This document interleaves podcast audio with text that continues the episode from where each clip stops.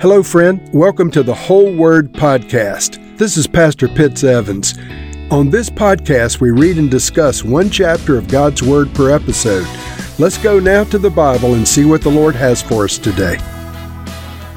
James chapter 4. What causes fights and quarrels among you? Don't they come from your desires that battle within you?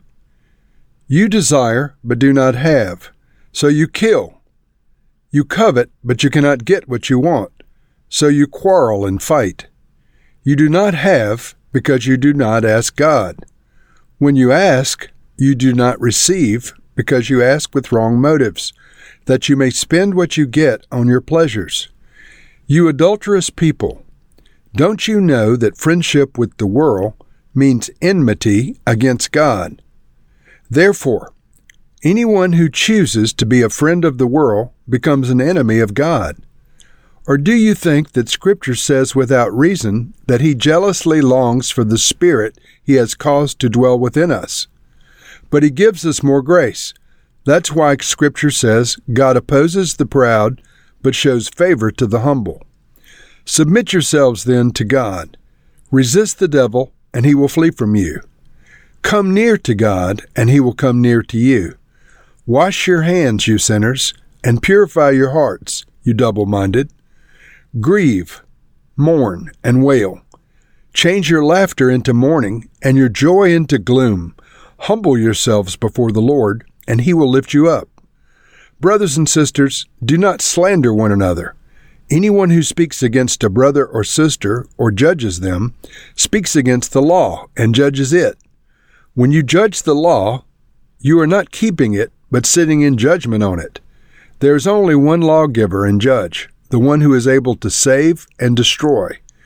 But you, who are you to judge your neighbor? Now listen, you who say, Today or tomorrow we will go to this city or that city, spend a year there, carry on business, and make money.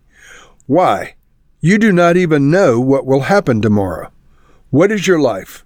You are a mist that appears for a little while and then vanishes. Instead, you ought to say, If it is the Lord's will, we will live and do this or that. As it is, you boast in your arrogant schemes. All such boasting is evil. If anyone then knows the good they ought to do and doesn't do it, it is a sin for them.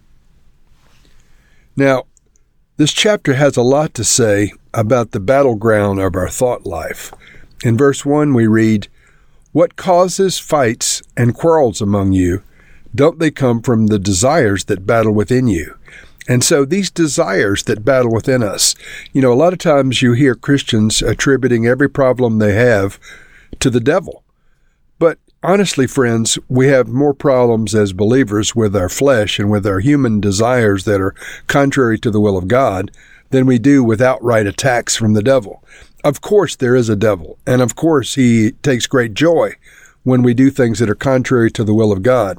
But I don't believe the devil himself is standing in front of every believer 24 hours a day, seven days a week, trying to tempt them to sin against God. More often, I think it's our fallen nature at work within us that leads us astray.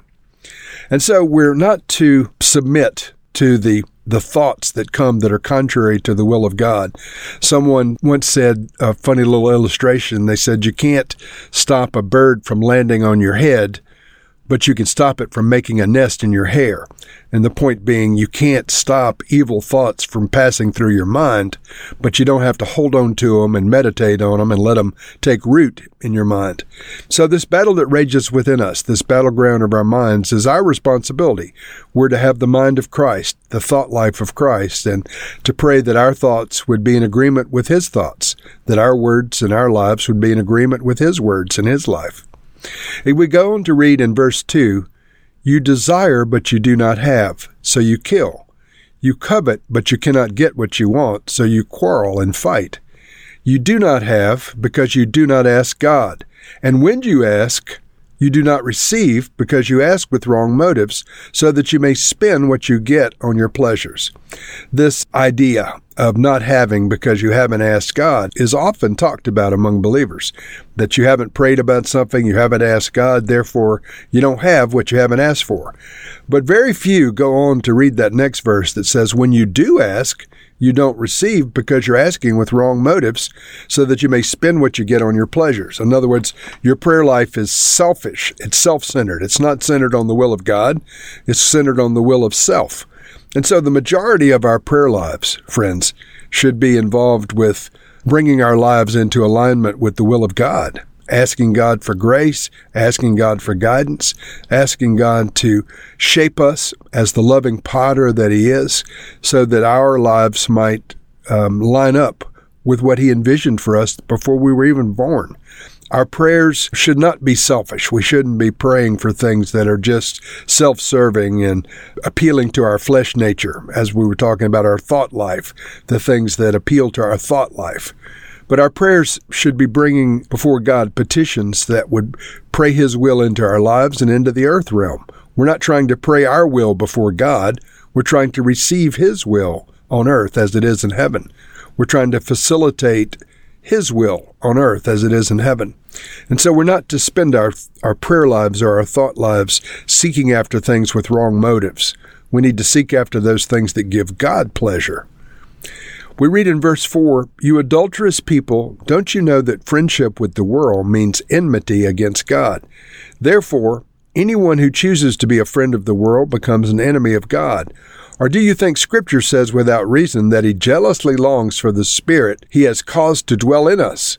But He gives us more grace. That is why Scripture says God opposes the proud, but shows favor to the humble. You see, friends, if you read Scripture carefully, the devil himself became the enemy of God by virtue of his pride.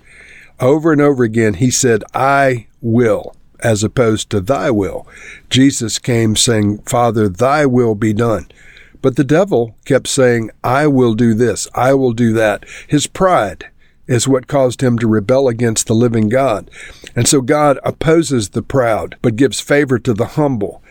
I think of all the sins that beset mankind, pride is one of the most difficult to deal with because in your pride, when you suffer from pride, you have a great resistance to humbling yourself. But through humility and submission to the Lord and asking for forgiveness and showing repentance and behavior in keeping with repentance, we receive the benefit of the blood of Jesus Christ and the cross that he withstood for our benefit. The proud don't approach the cross. The humble approach the cross. The proud don't repent of their sins, but the humble repent of their sins. The proud don't know how to relate to the living God because he's humble and lowly of spirit, the Bible says. But the humble can relate to the living God. So, friends, we need to humble ourselves, submit to the Lord. Everyone will ultimately submit to the Lord. But in the days of our flesh, we have the opportunity to voluntarily submit to His will and to His ways. Remember, God opposes the proud but shows favor to the humble. There's some instruction here about how to deal with the devil, too. We read, Resist the devil and he will flee from you. Come near to God and he will come near to you. So, two admonitions. First, resist the devil. Resist those things that you know that are contrary to the will of God. Resist temptation. Resist things that are problematic to your walk with God and perhaps your family life or your life with your work, whatever it is that uh, is not of heaven is a problem. We're to resist those things. And the Bible says the devil and his ways will flee from you if you resist them. Conversely, if you give in to the devil his hold on your life will become stronger and stronger. You feed into the behavior he's trying to facilitate, it will continue to strengthen. It won't dissipate, it will increase. However, if you come near to God, he will come near to you. Proverbs 8 says that the Lord loves those who love him. We know God loves everybody, but he responds to love. This verse 8 and James 4 says virtually the same thing. Come near to God, and he will come near to you. In other words, he responds to you. He's uh, he doesn't go one for one. You take one step toward him, he takes one toward you. You take one toward him, and he takes a hundred toward you. And so we are to come near to the Lord. We are to draw near to the Lord, to proceed forward in our relationships with God, being quick to humble ourselves and repent of our sins and ask for grace and mercy. Verse 10 Humble yourselves before the Lord, and he will lift you up. In other words, he's not going to kick you when you're down on your knees confessing your sins or asking for help or whatever it is that you're praying for. He'll lift you up if you humble yourself. So I encourage you today, and I, I encourage all believers to humble themselves before the Lord, not just today, but every day. This goes on to tell us we should not speak evil of other Christians. Brothers and sisters, do not slander one another. that's us, friends. The church is known for shooting its wounded. We're known for uh, spreading gossip and um, uh, malicious rumors about people in the church people sometimes couch it under the heading of, you need to pray for so and so, then they'll reveal some horrible thing under the auspices of prayer, but really they're taking pleasure in revealing the, the shortcomings of another Christian. The Bible says we're not to slander one another. It says that we're sitting in judgment of those people, and it's uh, it's not our job. We are to be like Christ, covering one another, and interceding for one another, and loving one another, encouraging one another not slandering or maligning one another. And then finally, this chapter ends with um, a saying, If it is the Lord's will, we will live and do this or that. My mother, my late mother, used to say, uh, when someone would ask her if she was coming, for instance, to church next Sunday, she'd say, Lord willing, I'll be there. And they would say, um, Beth was her name. Beth, are you coming uh, to the family's um, party on such and such a date? She would always say, Lord willing, I'll be there. And I asked her one time, why do you say, Lord willing, before you agree to come somewhere or to do something? And she says, because we don't have tomorrow. We only have today. And it's the Lord's realm what we will do tomorrow or the day after that. So she always said, Lord willing, I'll do it. Father, we thank you that you have given us grace to humble ourselves. Lord, we acknowledge that you oppose the proud but show grace to the humble. Lord, help us to resist the devil, to humble ourselves and seek you for help. Lord, remind us that we should humble ourselves before you and you will lift us up. Remind us to draw near to you and you will draw near to us. In Jesus' name, amen.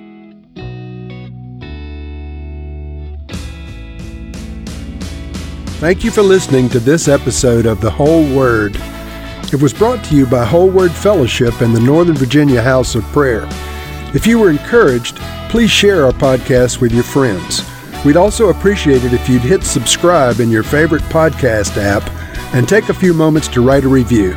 If you'd like more information on our church and our ministry, you can go to wholeword.net or wholewordpodcast.com for more information. Thank you again, and may the Lord Jesus bless you today and always.